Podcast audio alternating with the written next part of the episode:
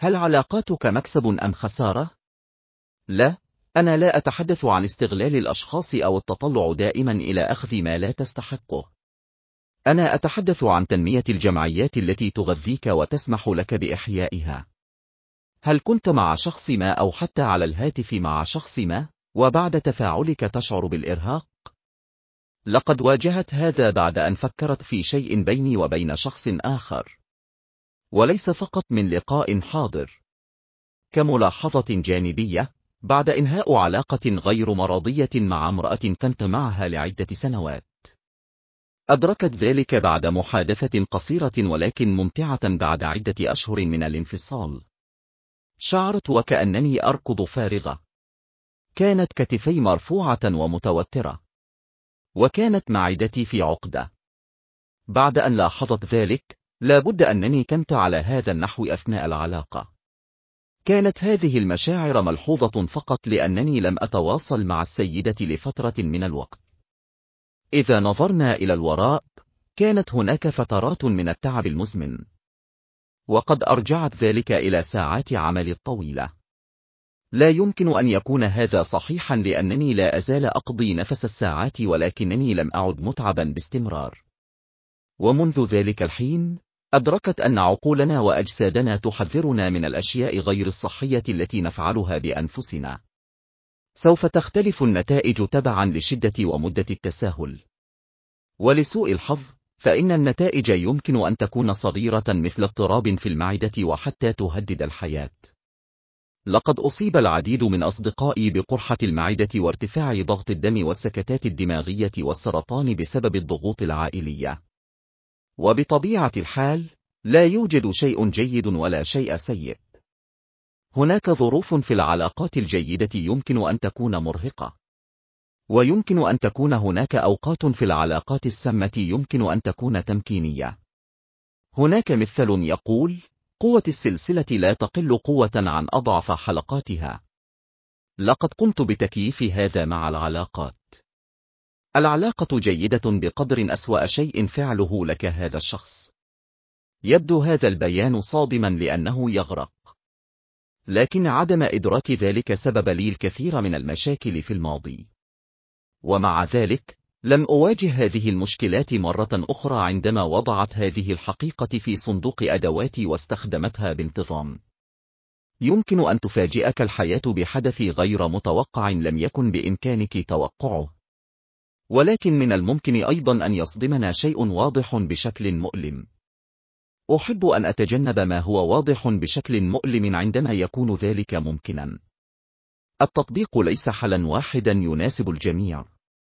لأن ما يؤذي شخصا ما يلهم شخصا آخر. لقد شعرت دائما بالإلهام والنشاط من خلال مساعدة الأشخاص المحتاجين، خاصة عندما يظهرون تقديرهم. واستخدم مساعدتي لتحقيق المزيد من الإنجازات ذات المغزى.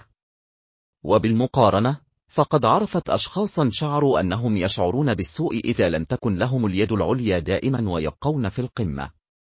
كل ما عليك فعله هو تدوين ما قبل وما بعد التعامل مع الناس.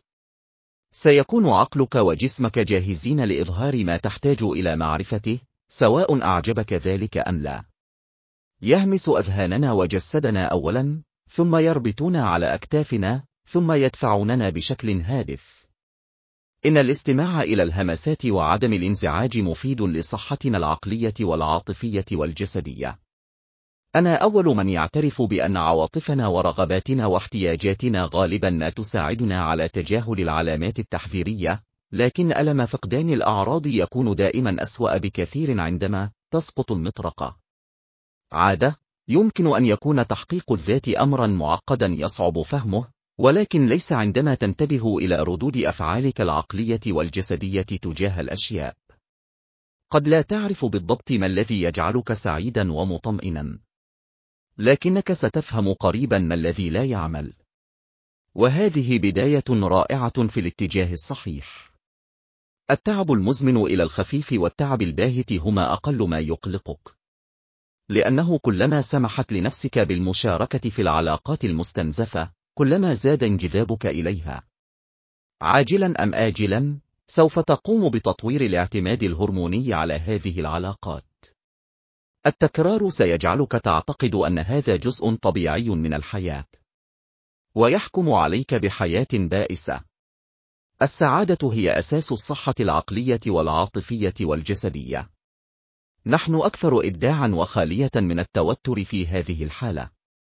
نحن نعيش لفترة أطول وأكثر صحة. إنه لمن دواعي سرورية أن يكون هناك. ونجلب الفرح والسلام للآخرين. الأشخاص السعداء يخدمون الآخرين بالحب والتعاطف. الأشخاص غير السعداء لا يفعلون ذلك.